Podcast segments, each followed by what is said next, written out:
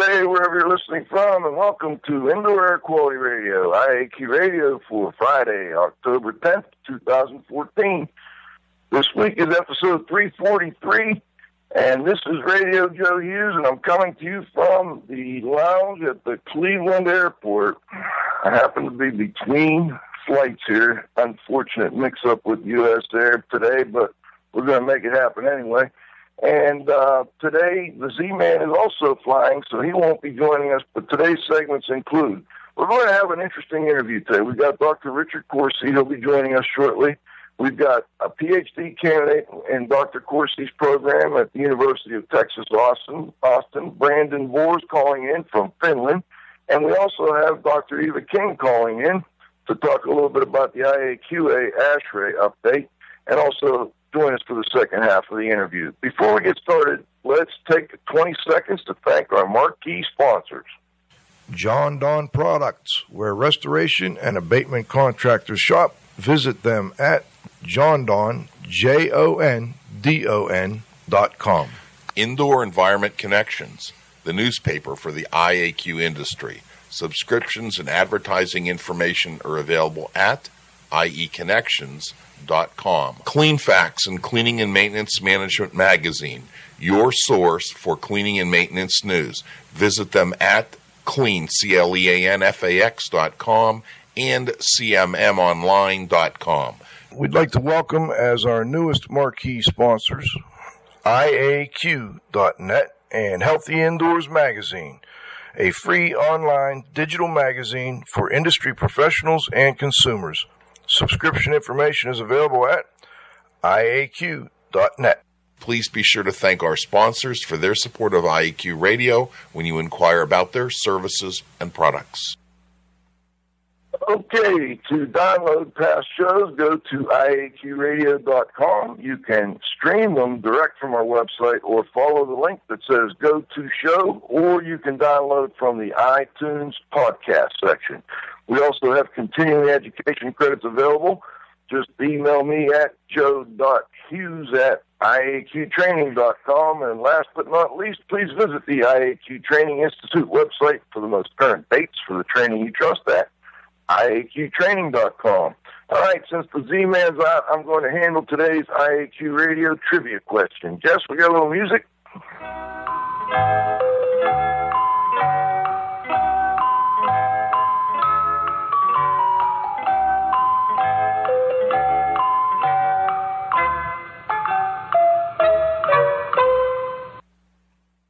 Okay, you can win some very interesting prizes. Cliff sends out some great stuff. We've got some things at the IAQ Radio headquarters too. All you have to do is be the first person to correctly answer today's radio trivia question. Just email your information to C Zlotnik, Z-L-O-T-N-I-K at cs dot com, or if you're listening live, you can text in via your computer. You may have a shot to win it today. I don't see any of the, the, uh, trivia question experts on quite yet. And uh, looks like there was no answer for last week's question, so you can pick up last week's question as well. Today's IAQ Radio trivia question is sponsored by Triska, the Tri-State Restorers and Specialty Cleaners Association. They've been serving the needs of and advocating for their members for over 30 years.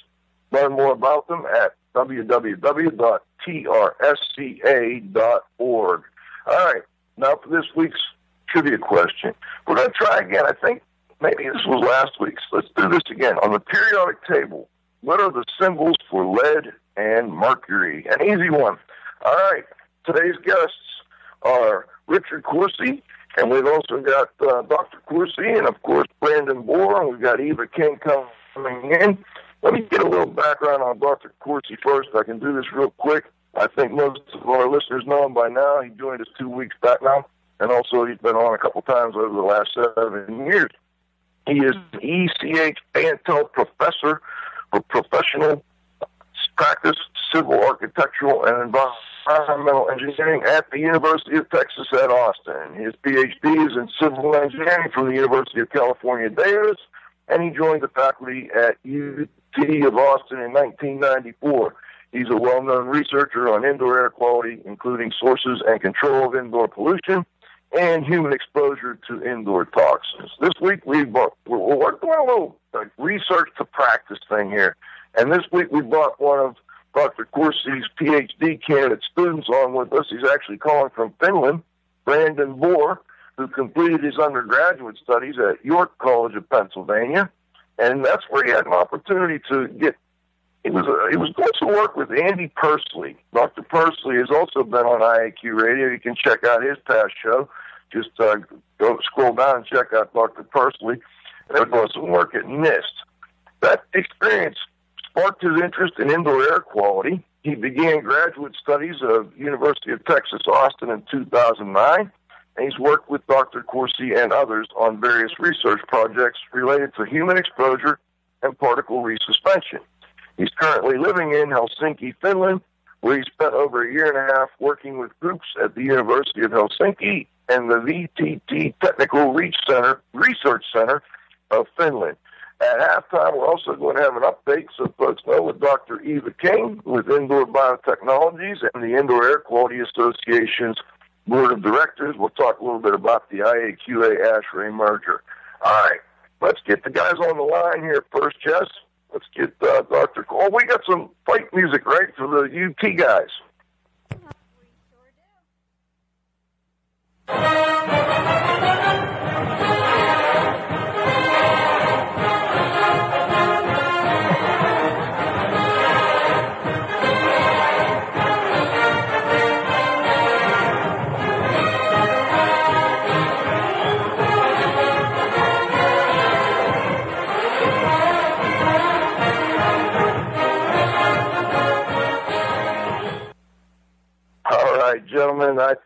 Have, I see uh, Dr. Corsi. Are you on the line now? I'm on, Joe. Thanks. Great to have you. And Brandon, we have you back. Hi, I'm here.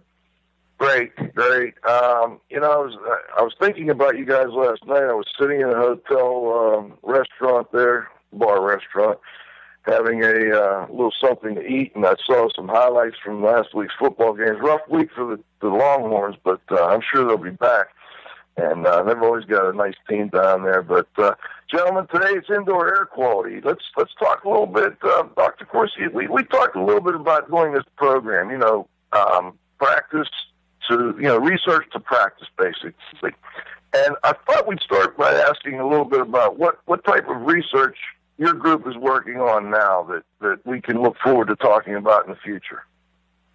Uh, sure. Um, well, our group is, um, as opposed to speaking just about my group, we have about four faculty members now, and we'll soon have a fifth that do research on on indoor air quality. And over the past decade or so, we probably, you know, supervised 50 plus graduate students and 30 to 50 undergraduate students. And the the general areas that we work within are um, I would classify as source characterization, understanding sources of indoor air pollution, everything from architectural coatings to flooring materials, uh, mattresses, which Brandon is working on now, uh, and even we have a, a, graduate student right now working on under, better understanding what comes out of people's bodies when they cough. So, you know, a wide range of source characterization, uh, and then we try to study as a separate kind of group of research projects um, the transport of pollution in buildings and the fate of pollutants, everything from how particles deposit on different surfaces to how chemicals adsorb and for how long to different materials. So, for example,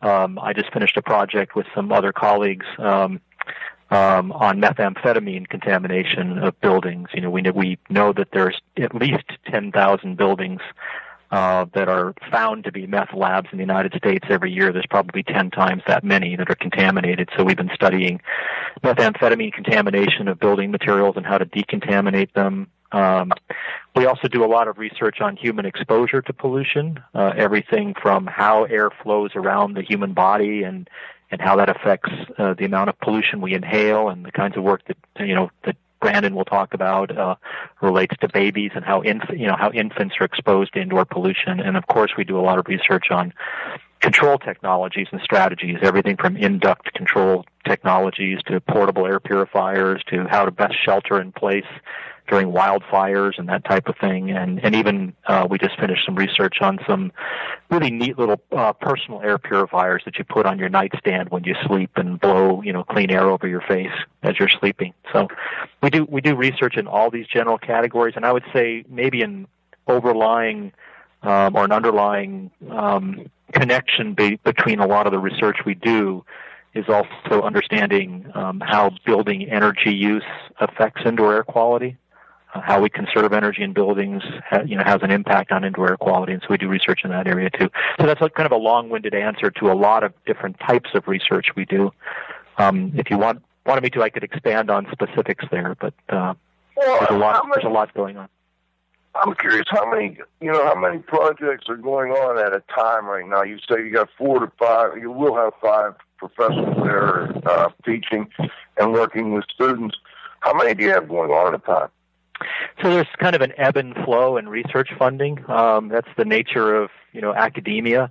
Um, right now, we probably have a total of oh, between the between all the faculty members, um, maybe six or seven projects going on. At times, we've had as many as 15 projects going on. So it's it's probably in that range, six to 15 at any given time. Specific projects that are different from one another. Yeah. What's the typical length of time it takes to complete one of these, if I, if there is such a thing? So, um, you know, the nature of the projects depend a lot on on who's sponsoring the project. So we get we get funding from industry. Uh, sometimes companies come to us with specific problems, and we try to help them resolve a problem. Those projects are usually shorter. You know, those projects can be as short as three months. Um, and then we have longer projects that are anywhere from two to four year projects. So I'm uh, about to start up a big project on indoor air quality in schools. It'll be a four-year study. Um, so it, it varies a lot depending upon the nature of the study and who's funding it. Um, That's typically, cool. Go ahead, I'm sorry. I was going to say, typically it takes a graduate student uh, about 20 months to complete a master's degree. Um, and so we like for our projects to be, you know, it's nice for us if we have a project that can sus- sustain itself through the entire education of a master's student or a PhD student. And most P- most PhD students take four to five years to complete. Wow, that's interesting. Uh, what about um, the, the one you mentioned? I'm just curious. The one with the four-year project for schools is that an EPA-funded study, or is that somebody else funding that? Uh, it will be a federally funded study. I'm not supposed to say too much more at this point because the contract's not officially yes, so you're on the right. You're definitely on the right track. Okay, okay. That's my job here, Doc. I gotta try You're, to doing- ask the right you're- you're great at your job. well, thank you very much. And then one more, real quick, and then I want I want to get over to, to Brandon and his current activities there. How do how do people come up with these studies? I mean, you kind of tell them, hey, here's the you gave me the four categories there at the beginning, and then um, how do you you know kind of I, obviously sometimes someone comes to you with something that they want you to do, but when when um, you don't have anything like that lined up for someone, what what do they? Uh, how do you direct them into finding the right project for them? Yeah, so you know, some federally funded research opportunities, especially the National Science Foundation, is sort of wide open. So if you have a good idea, or you think you have a good idea, uh, then you write a proposal to the National Science Foundation, and it's extremely competitive. I think the success rate now is maybe five percent on a proposal, something like that. So it's long shot whenever you submit a proposal there, but that is a major source of funding for us and for others in the field. We write a lot of proposals in National Science Foundation. That is wide open. So they they're not saying we want you to work on this project. And for those kinds of proposals, um, you know, the faculty members, oftentimes with PhD students, will put their heads together and say, "We think this is a really nice nice idea. It's original. Nobody else has done it. It's significant. It can it can have a lot of significance in practice. Let's go after this. Let's submit this and see what happens." So that's the really wide open one. Um, the U.S. EPA, ASHRAE, you know, is a sort of industrial consortium. Uh, they tend to be more focused on what they are looking for. Um, and, but there's oftentimes still some flexibility there. So there might be an interest in indoor ozone chemistry, but it's broad enough that you can sort of decide what aspect of that you want to, you know, try to address. And so that we come up with the ideas for that aspect. Sometimes students come to us, and Brandon is one of those, you know, who are really successful and they go out and they get their own money. So they get National Science Foundation fellowships or they get EPA STAR fellowships or they get other kinds of funding. When students come to us with their own funding, we have a great deal of flexibility and normally the student has an idea of the of the type of thing that they're interested in. Maybe not the specific research project, but they say I'm interested in studying volatilization of chemicals from drinking water to indoor air or something like that. And so we help those the students when they come with their own funding to sort of refine their research into something that's doable and of uh, significance and, and, and it's original. So, you know, Brandon is a great example of one of those types of students. He's come to us and said, I have money and uh, I'd like to work in this area. And so his PhD advisors have been working with him to, to, uh, to help him in the area that he wants to do research in. That's a great problem to have. Yeah, it is. I've got money, and I know, uh, and this is the area. And now let's bring Brandon on. Um, Brandon, we we talked a little in your introduction about you know how your interest started. First, thanks for joining us. Well, thank you for having me. Uh, our pleasure. And um, now, when we talked about that, you, you had done some work with um, Arthur Persily um, earlier in your your studies, and then um, that got your interest peaked in the indoor air quality world. I noticed that a lot of your stu- your studies and your research are, are, are kind of a lot of mattresses and sleeping and, and, and you know exposures during sleep and, and what piqued your interest in that? Uh, so I guess my first semester at Texas, I was in Dr. Corsi's exposure course, where we talked about exposure to indoor air pollutants and how to characterize these exposures. And I think we had a, discussing possible class projects, and one of the things he mentioned was uh, looking at flame retardant emissions from mattresses and exposures to different pollutants that are released from mattresses. And I think he talked about that there really wasn't much research on this topic.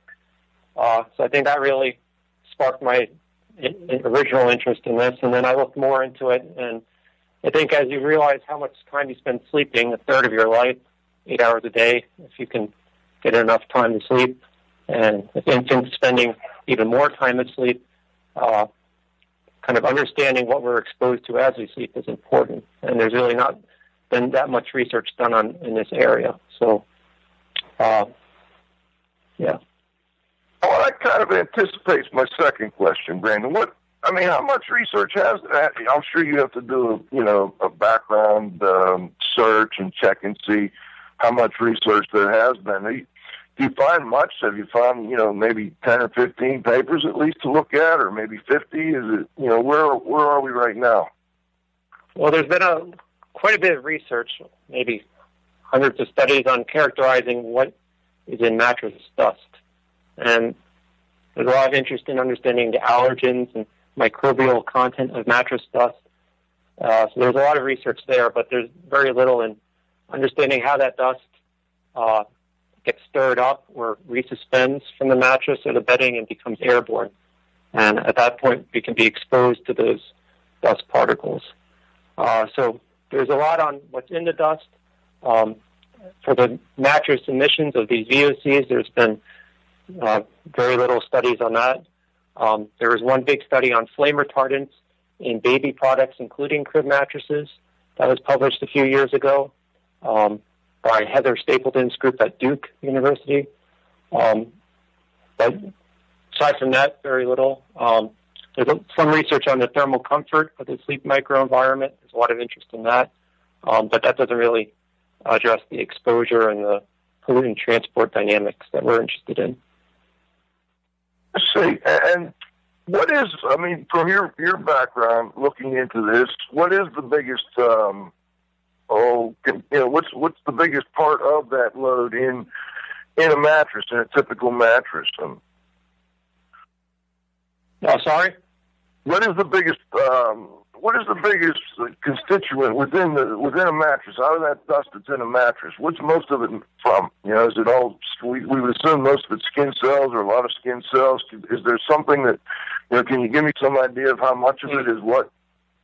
Oh yeah, so there's a lot of skin cells, skin flakes, because we said shed so much skin as we sleep. Um, and there's, of course, a lot of these allergens, dust mite allergens, Uh, you have all these dust mites that uh, like to live in your mattresses and your pillows, and as they die and decompose, you may be exposed to their body parts or their fecal matter that are very small particles.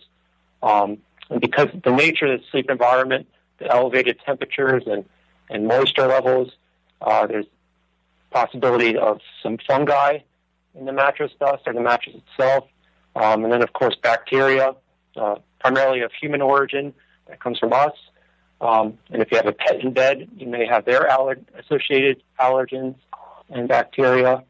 Um, if you have these crib mattresses that can can contain flame retardants and, and other chemical additives, uh, these chemicals may accumulate in the dust, so that's important. Um, and if you think of your comforter or the like the top blanket on your mattress, that can um, you can have particles that originate elsewhere in the home or outdoors that just settle onto that uh, surface over time. Okay, and now um, with respect to these uh, all these different um, types of you know, pollutants, I guess you could call them, that, that you find within within mattresses. Um, is there a big difference? Well, let me ask you this. This is something I always want to try and get, you know, kind of drill down to with respect to how we take this and, and make practical decisions in the field. Has there been much much research on on cleaning that? And and if say for instance vacuuming or HEPA vacuuming or the good old fashioned way grandma took it outside and beat it with a baseball bat, you know, is there any good research on that?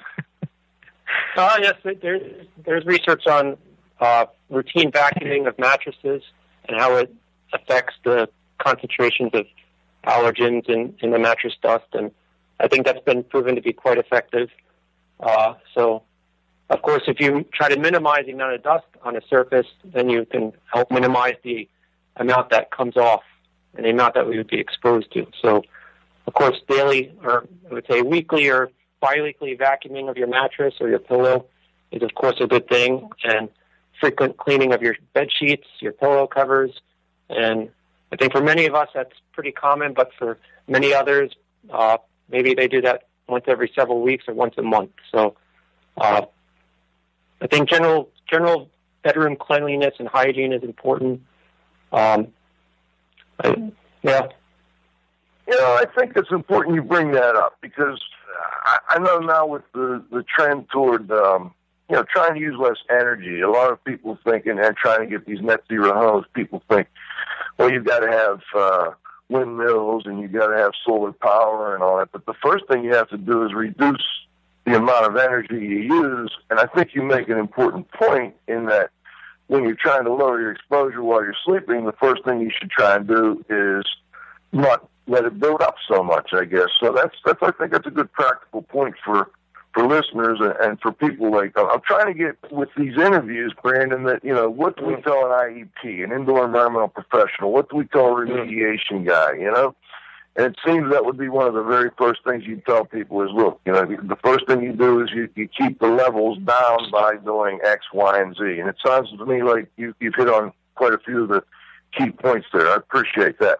Now let's let's talk a little bit about the one I have up in front of me now. It's the characterizing particle resuspension from mattresses, and and this was a chamber study. Can you Oh yes. just tell listeners a little bit of a give them a little bit of an overview of what you found, or maybe start out with how you did the the study. You know what why you chose to do a chamber study as opposed to trying to do something in the field, which I assume would be really difficult. Yeah, sure. Well, uh, first the study was done uh, with me and another visiting PhD student, Michal Spilak, and he was coming from a university in Denmark and the Danish Building Research Institute. And we worked together on, I would say, like two studies resulting in two journal papers related to this mattress dust resuspension. Um, I think the reason why we chose the chamber study is because we have much more control over the environment. Um, we can reduce the background particle concentrations to very low levels. Um, it allows for very good repeatability. And uh, we had this whole setup of this chamber at, at the University of Texas um, in the lab, and it worked out quite nice. Uh, but what we did is we had a twin size mattress, just a typical mattress that, that you can purchase from the store. Um, we wrapped this mattress in, in bed sheets, in this case, two layers of bed sheets. Um, we generated an artificial deposit of dust using test dust, and this test dust has like a known size distribution, and it's easily generated. Um, it's commonly used in these resuspension studies, uh, typically for resuspension from flooring as people walk. Um, so it's it's very useful for us. Um, and then we placed this mattress in the center of the chamber. It's a 15 cubic meter chamber, so a small room. Um, and then we had um, different participants come into the chamber. They were wearing a clean suit with uh, a hood and booties and a filter mask and gloves. Um, the reason being is that we want to make sure that particles are not coming from them. For example, uh, from their clothing or if they happen to cough or sneeze. Um, and then they would go into the chamber and do these different movements on the mattress. We had a set of five different movements um, of different intensities. So, for example, the first movement was just sitting on the mattress, and the second movement was just laying on their back. And they would do a full 360 rotation in their body. So we'd have them do these different movements of different intensities, and we could look at how these different movements would affect how many particles come off. Um, and how and it's kind of go ahead, I'm sorry. Uh, these these movements lasted for about 12 and a half minutes, and then they would exit the chamber, and we'd monitor the the decay in particle concentrations. So somewhat simulated what might happen if if they moved in bed for a little bit and then fell asleep and were to lay still. So you could kind of analyze the exposure during the resuspension event itself, and then during the period when the occupant is still in bed and they're sleeping and see how much of the particles that they stir up, um, how many of those that they're exposed to as they're as they're still. I see. And, and how are you measuring these particles? Uh, we're using uh, just portable optical particle counters, um, AeroTraks, and a aerodynamic particle sizer. And these are positioned at different locations around the chamber. Some were near the, the breathing zone of the participant at different heights, and then we had some in the bulk air of the chamber. So we could kind of look at this proximity effect of the close proximity of the breathing zone to the mattress versus uh, the bulk air of the room, the well mixed air. Okay, and now it appears to me you broke these down into um, one to two micrometer, two to three micrometer, three to five, five to ten, and then and then ten to twenty. And mm. um, I wonder if you could tell our listeners what the results were. I mean, what, what were your findings on this? Uh, well, first for the size, uh, these are in this. The, the test dust itself had a size range of one to twenty microns. Um, so, for example, the thickness of our hair is about 80 microns. Uh, so these are very small particles. Um, they're particles in this 1 to 10 micron range are typically associated with different allergens or bacteria um, and so forth. Uh, but what we found is that basically these movements in re- resuspend these small particles, these very small particles. Um, the, the, amount of particles that come off or the, the, the resuspension process itself is enhanced as the particle size increases. So a bigger particle uh, forces that act on that particle to kind of detach it from a bedding fiber are greater than for a smaller particle. So these bigger particles are more easily resuspended. Um, we just found that these these common movements that everybody does in bed generate enough force to get these particles to come off. And the process we we try to look at this a little bit more fundamentally to see what was causing this resuspension. And we think it's a combination of uh, kind of the airflow that is generated across the surface of the bed sheets or the mattress. Um, in this case, these bed sheets that we have on our mattresses are porous, so air can flow through the the bed the bed sheet itself. Um, so you have these kind of complex uh, airflow regimes over the, the bedding surface. And then, of course, you're in direct contact with the surface. So there's this abrasion that may occur. Uh, we found that the mattress uh, vibrations are quite strong when you move in bed, so you generate very strong uh, vibrational forces, and this may aid in this resuspension process. Um, yeah. So these larger, when you say the larger particles were resuspended more so than the smaller, you're talking 10 to 20 micron or the 5 to 10, or can you clarify on that a little bit more? Oh, yeah. So the in, in general, from 1 to 20 microns of resuspension increased with size. So the particles 10 to 20 microns uh, were more easily resuspended than the particles, let's say, 1 to 2 uh, microns. And and so this was was this was something you expected to see, or was this something that um, you know kind of surprised you? Uh, no, I think this was expected. Um, I think everything that's been done related to this particle resuspension in indoor environments has shown that, and, and a fundamental resuspension studies have shown that larger particles more easily resuspend. Uh, another important element of this particle size is the exposure. So these large particles are kind of like bowling balls in the aerosol world, and they'll they may come off the surface, but they will settle back down through gravitational forces quite quickly. Whereas the small particles around one micron can stay airborne for much longer. So size affects the resuspension process, also affects how long the particles stay airborne and and thus how long you would be exposed to it. So we found that although the small particles are not easily as easily resuspended, your exposure to them would be greater because when you're just laying still in bed, uh, kind of the, the, the decay of these particles is much slower.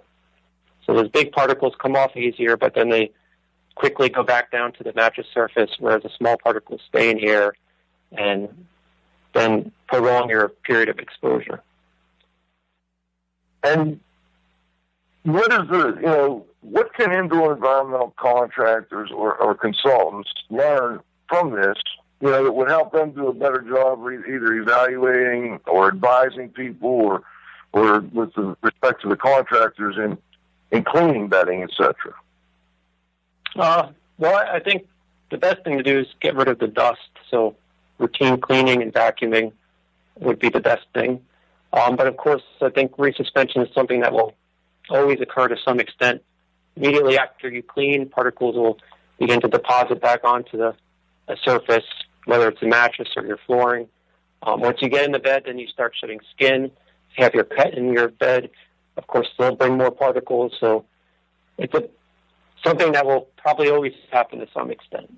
And I think we haven't really looked at what is the health outcome, but to some extent, resuspension will always be there and, and is important. Um, so I think controlling the dust, but then of course when the particles are airborne, you can control that as well using yeah. uh, portable air cleaning, as Dr. Corsi can talk about with their study on the personal air cleaners. Um, so you can control what's or remove these particles once they become airborne with effective control strategies. And in general, um, good ventilation for the bedroom, whether it's natural ventilation or mechanical ventilation with a good induct filter, uh, that would help as well. Yeah, can I can I add something, Joe, to what no, Brandon I was just going to ask that you do that. Please do. Um, you know, we we tend to focus on particles being in beds and mattress systems, if you will, as being uh, bacteria from shed skin, shed skin flakes, that type of thing, uh, dust mite droppings. But we also have to remember that a lot of mattresses have flame retardants in them uh, and other chemicals which um, can become airborne in the gas phase, but they don't like to stay in air, and so they attach to things. And all these particles which we deposit in mattresses or that get deposited in mattresses can actually become contaminated with flame retardants. And so when those particles become airborne, as Brandon's talking about, when people move in their sleep, people are not just being exposed to you know insect dunga and uh, dust mites droppings and uh, you know sh- shed skin flakes, but those particles may also have associated with them concentrated flame retardants. So we not only have sort of the biological aspect of the particles, allergens and that type of thing, but they may also be carrying with them um, endocrine disrupting chemicals, chemicals that there's just an overwhelming amount of evidence coming out about uh, that, that cause reproductive problems, developmental problems in children, and that type of thing. So it's it's both an allergen problem, but also a chemical problem when when we talk about exposure to particles. But and I, don't know which other paper it was, but there was another one where you were looking at gaseous pollutants that, that were in bedding and et cetera, and, and you mentioned the flame retardants. What other types of gaseous pollutants would we be uh, concerned about with respect to in our bedding? Yeah. So, Brandon, do you want to talk about your studies in that area? Oh, yeah, sure. Uh, so, in addition to all this dust resuspension, we also looked at uh, emissions from crib mattresses. Um, in this case, we focused on volatile organic compounds. Uh, this work was another study that I did here in Finland. Uh, this was with uh, the VTT Technical Research Center of Finland and Dr. Helena Jarnström's group. Um, they do a lot of this routine emissions testing for building materials, consumer products. Um, they have an emissions label here, somewhat similar to the Green Guard label in the U.S. Um, but what we, what we did is tested a, a collection of new and used crib mattresses uh, to look at what, what types of VOCs are off-gassing and how much are coming off these mattresses. Um, these used mattresses I collected around Austin. Uh, they're a varying age of several years old to more than 10 years old.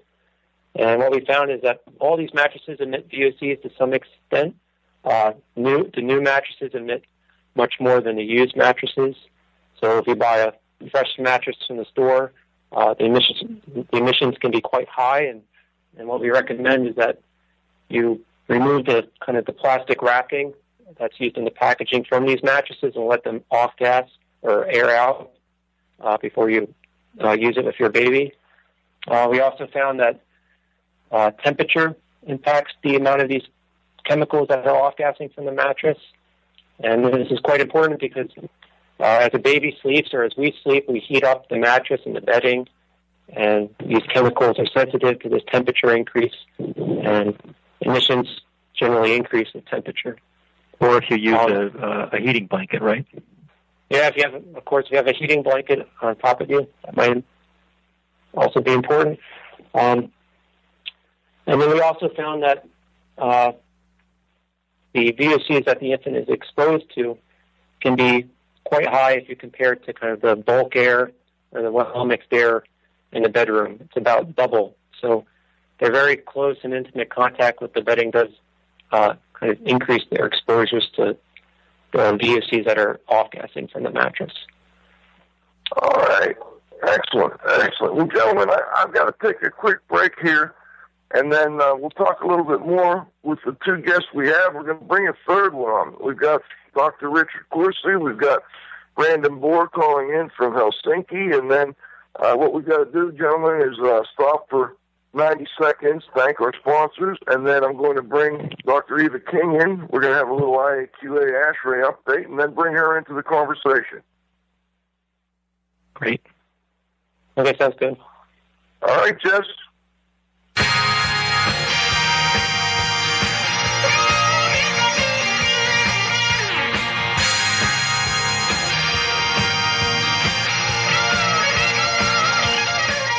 Thanks to our association sponsors the Indoor Air Quality Association, IAQA, a nonprofit multidisciplinary organization dedicated to promoting the exchange of indoor environmental information through education and research.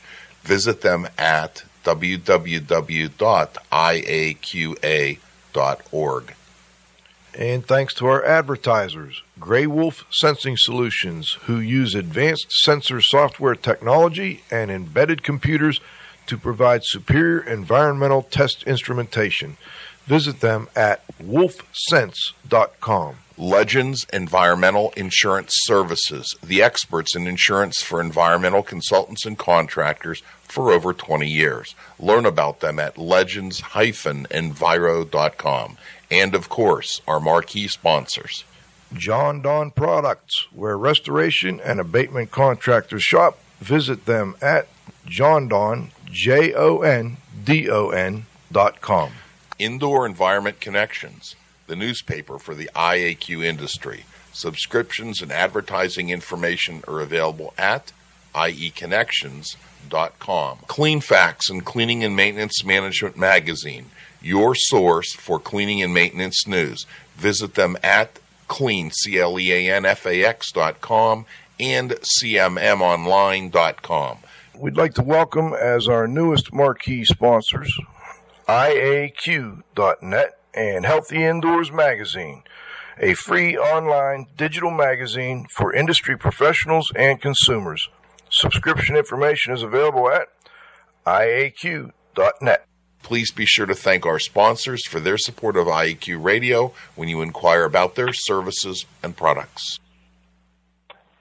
All right, uh, let's get uh, let's get Dr. Eva King on the line here. This is Radio Joe Hughes. We're back. I'm a little I'm a little uh, out of control here. I don't have my my chat room up in front of me. If there were any questions, Jess, you're gonna have to let me know. I think I'm back in now, but um, we want to do a little IAQA ASHRAE update. Do we have Dr. King on the line?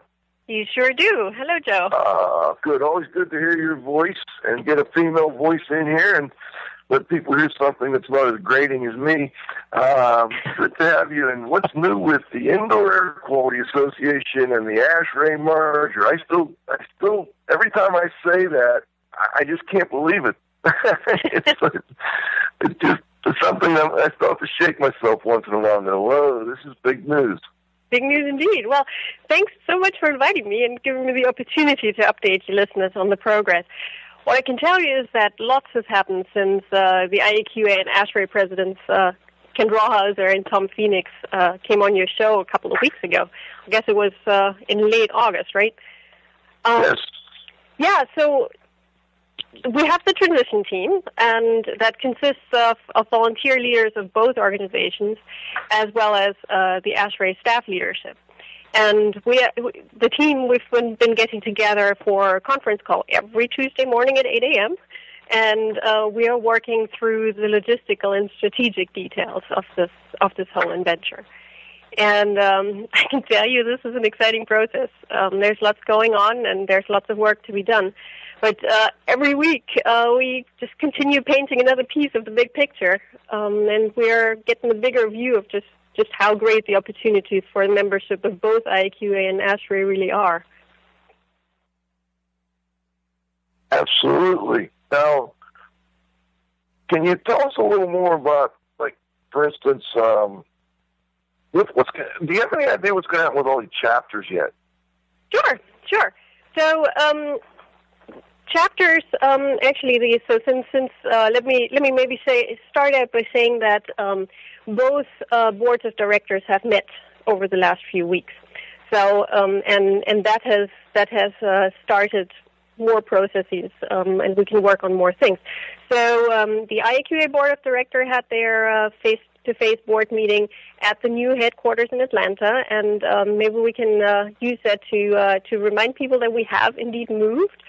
So the uh, new IAQA headquarters is at 1791 Tullie Circle, Northeast in Atlanta. So uh, we are in Atlanta now, and we we send uh, we send reminders out through email and all that.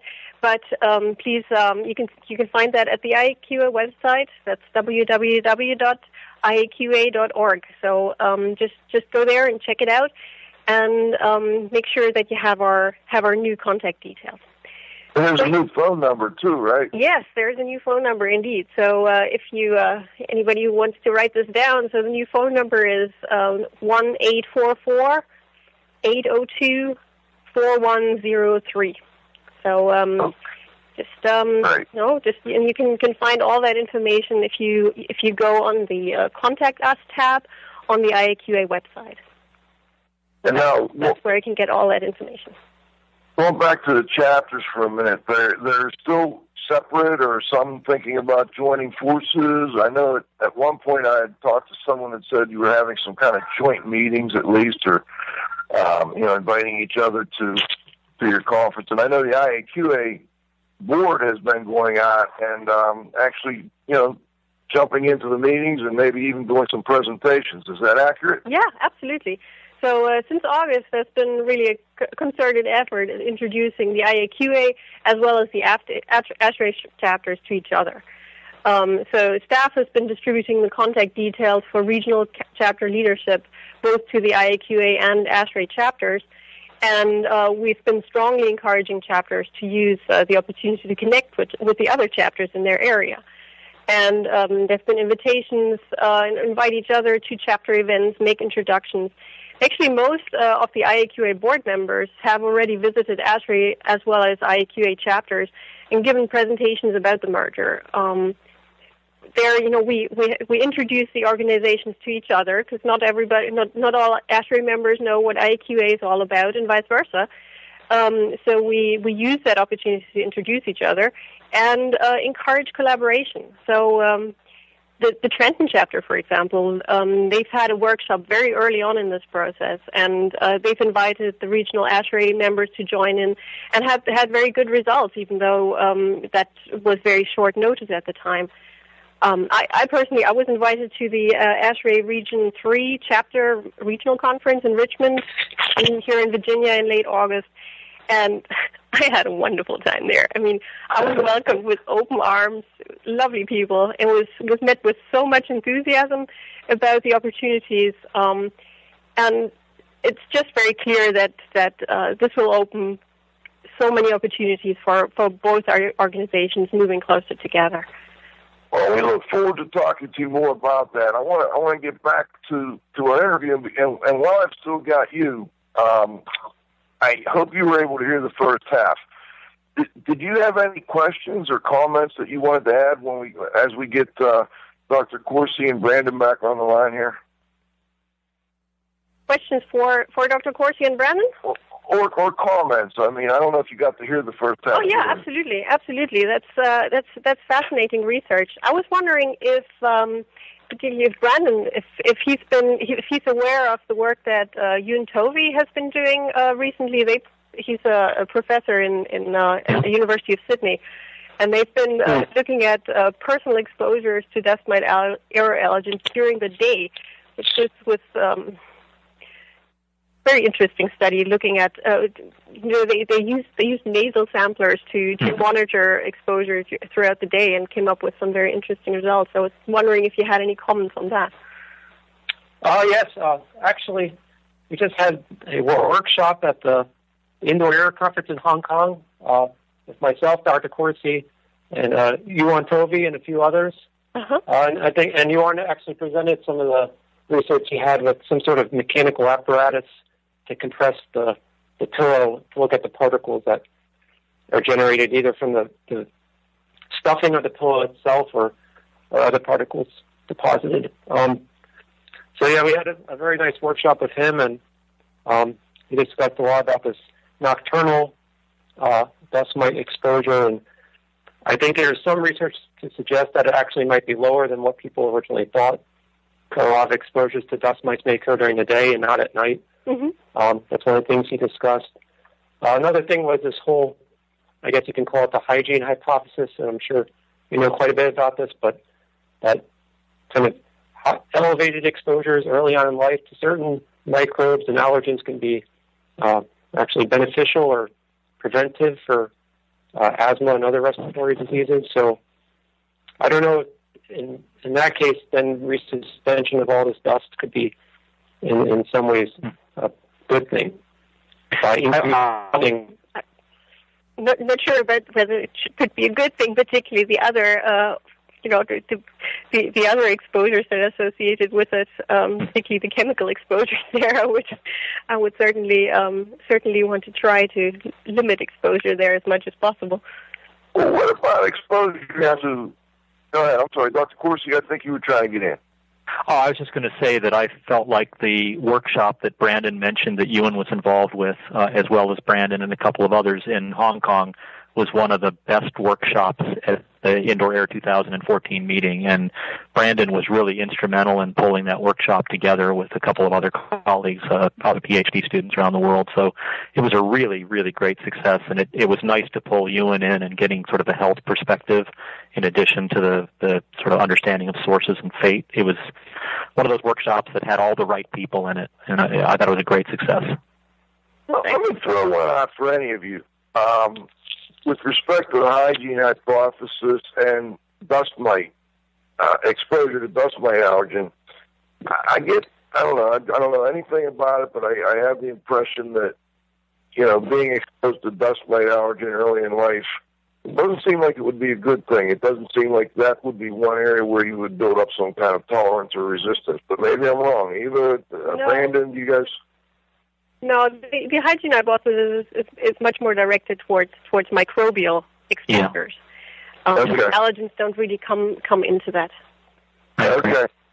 And not okay. That's good. I'm glad I asked because um, you know I, I know that um, you know that's something important for for people to understand. And the same, and I think that's why Dr. Corsi, you interjected that you know, or, or somebody I can't remember who that oh, um, Dr. King that with respect to the uh, gaseous and the chemical exposures. Well, I don't know of anyone thinking there's a hygiene hypothesis for that.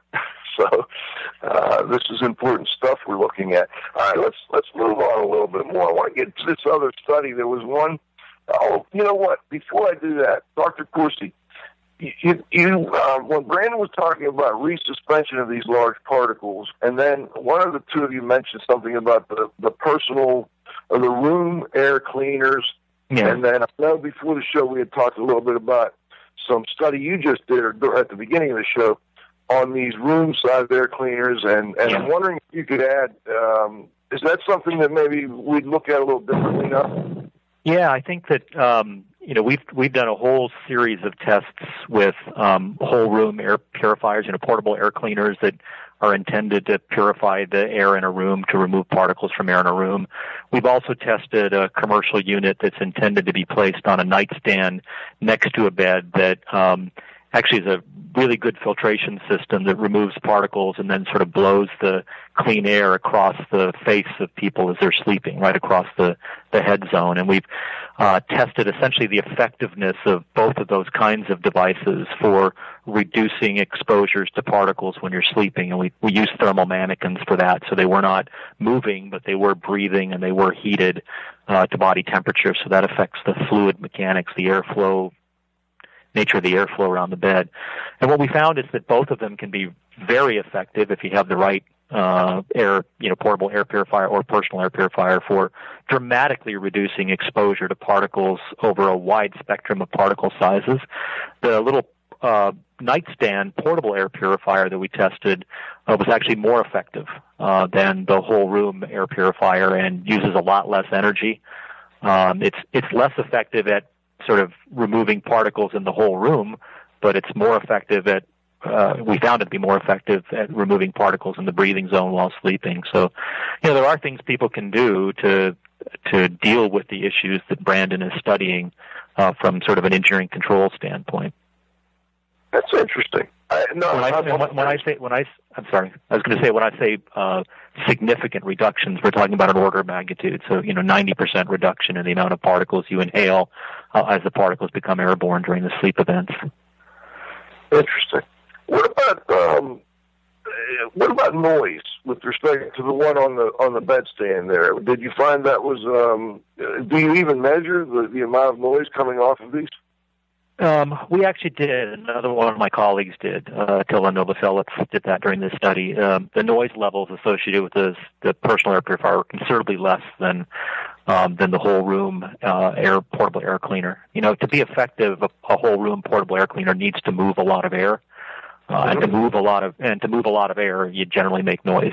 Um, so the less air you move, and these little nightstand devices, they they move a fair amount of air, but they don't move as much air as the as portable devices. I think one of the issues is uh, I actually used this. I brought it home one night and I used it uh, on on my nightstand, and um, you know to to remove uh, enough particles from the air to get to sort of 90% reduction of particles, you have to have uh, in your in your breathing zone because we were measuring particles in the breathing zone with and without the device on. Um, you know, the device has to be blowing air across your face, and I found that very nice and relaxing. Uh, my wife didn't like the air blowing across her head, so uh, that's a personal choice, I guess, in terms of just airflow over your over your uh, inhalation region, your, your breathing zone. I see. And then, Brandon, you had mentioned ventilation, um, and I, uh, I'm in an airport, guys. I don't know, uh, Doctor Corsi. I think you got on a little late. I got stuck in Cleveland here, so I'm, I'm catching bits and pieces, unfortunately. Uh, but I'm, I'm getting, I'm getting most of it here. And you had mentioned ventilation somewhere, Brandon. Have I'm curious, did you have ventilation in what what type of ventilation setup did you have in your chamber test? Uh, so we had, uh, I guess it would be a displacement ventilation. There was a diffuser uh, mounted near the floor, and all this air was filtered with a HEPA filter. Um, we looked at different ventilation rates or air exchange rates um, from around one air change per hour to up around seven air changes per hour. And the ventilation doesn't impact this resuspension process, but it does impact the um, exposure. And this is primarily because of the kind of the loss rate of particles increases and you increase the ventilation rate. So we did find that a high ventilation rate around seven for this for this uh, chamber that we studied um, did reduce exposure compared to the ventilation rate around one. So it does have an impact on exposure, but um, does not impact the resuspension process itself. And, how much of uh, an impact on exposure did it have at seven? That's pretty high, though. I guess that's. Yeah, that, that's quite high. Probably much higher than what you'd find in a typical bedroom. Um, but the way we quantified exposure in this case was through an intake fraction, and an intake fraction tells you kind of the, the fraction of, of a pollutant that's released from the source, how much of that is actually inhaled. So for this case, the intake fraction, um, I guess, was almost order of magnitude higher for the for that low air exchange rate. Or sorry, that's correct. The, the, the intake, fra- yeah, the intake fraction was about an order of magnitude higher for the low air exchange rate compared to the high air exchange rate. So you inhale a much greater fraction of the particles that are re- released from the mattress um, at these lower air exchanges than you do at the higher air exchanges. Um, Interesting. Interesting. All right, let me. Is there anything anybody wanted to add on that one before I move over? I want to talk a little bit about one other study you've done. Okay, we're going to move on. I want to quickly ask you a little bit about the study on. Let me see. It was. Uh, I want to make sure I say it right here. It, it had to do with how bedding is arranged with respect to like pillows and blankets, and how I think the first thing is how that affects particle resuspension. Can you comment on that, Brandon? Oh yeah. So, I guess this whole mattress resuspension study we did first looking at the mattress itself with no uh, pillows or blankets. Then we did another separate study looking at um, different arrangements of pillows and different types of blankets. So very light blankets, very thick blankets. And basically, what we did find is that resuspension uh, does occur from the pillow, from the blanket. Um, so, for example, the kind of the impact of the head on the pillow is resuspending these particles in a similar manner as our body movements across the mattress. Um, the resuspension from the pillow, um, from the blanket, from the mattress were quite similar. Um, and you can uh, think that different types of particles may be associated with each of these items. For example, the blanket may accumulate particles uh, generated elsewhere in the home. The mattress may have different types of particles. Um, one interesting finding from the study was that when we um, deposited particles onto the, the pillow itself and then wrapped it in a pillow cover, the particles are easily transported through the pillow cover to the breathing zone. So for like a typical pillow cover, if a third count of several hundred, uh, it does not really act as a strong barrier to the transport of these particles from the pillow. Um, so that was quite interesting. And what? Uh, let me let me ask, what kind of uh, advice then you would give? You know, and it doesn't matter whether it was this particular study we're talking about or any others. The the, the people that are doing uh, consulting and you know they're trying to give people advice. What what kind of advice? Well, let's go with the bedding arrangement. What kind of advice then, based on what you studied, would you give people? Well, I think you must clean the pillow and the the, the bedding, uh, including the blankets. So the pillow, I think, sometimes may be more difficult to clean. Um, you can try to vacuum it as you would the mattress itself. Um, for some pillows, you can actually wash the pillow, and that might be a good strategy. Although I really don't know how much that would affect the kind of the allergen and microbial content of the dust and what's originating in the pillow. Um, I think frequent cleaning of the pillow cover is an easy strategy. Um, considering how close your head is, how close your breathing zone is to the pillow, um, that might be even more important than the entire mattress. And I think the comforter, that something that's very heavy may be difficult to clean. Um, it might be good to clean that more often because it's a large horizontal surface in the home, and it's a great place for particles to deposit and accumulate over time. Um, so when you're moving beneath that large comforter, particles are resuspending and, and you're being exposed to those particles. Yeah, I, I can. Go ahead. Uh, go ahead, Joe. I'm sorry. Well, I I was going to say I don't know whether you said it just now. Like I said, I have a little trouble with the, the planes in the background, but somewhere I remember hearing that um, having that large the blanket, the the big comforter on there, really didn't change how much particulate actually got into the mattress. Is that accurate, or is that something I, I misread or misunderstood? Oh, that's true. So, for one arrangement, we had particles deposited on the mattress and then had a clean blanket on top. And in that case, the clean blanket did not really act as a barrier to the transport of the particles that resuspend from the underlying mattress. Okay. Okay. And Dr. Corsi, I, I think you might have to run, so I just want to make sure if you do that I get get a last word from you. Yeah, so I, I wanted to also add for gaseous pollutants, not particles. Um, we've done research on bedding and the effects of bedding on exposure to gases that come out of the, the, the bedding system or the mattress system. And what we found in, in this particular case, using thermal breathing mannequins, we actually collect air samples in the artificial lungs of the of the of the mannequins themselves that are breathing. Um, is what we found is if you pull the blankets over your head when you're sleeping, your exposure to the gases that come out of the mattress are magnified by a factor of about 20 to 30 relative to if the blanket is at your neck level or below on your torso.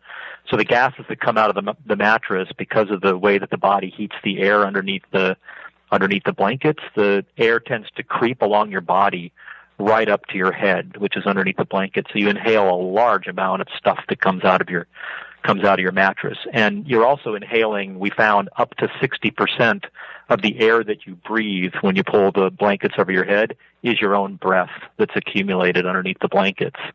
Um, so you're not, you know, sort of not breathing fresh air by the end of the night. You're breathing a lot of your own breath, basically.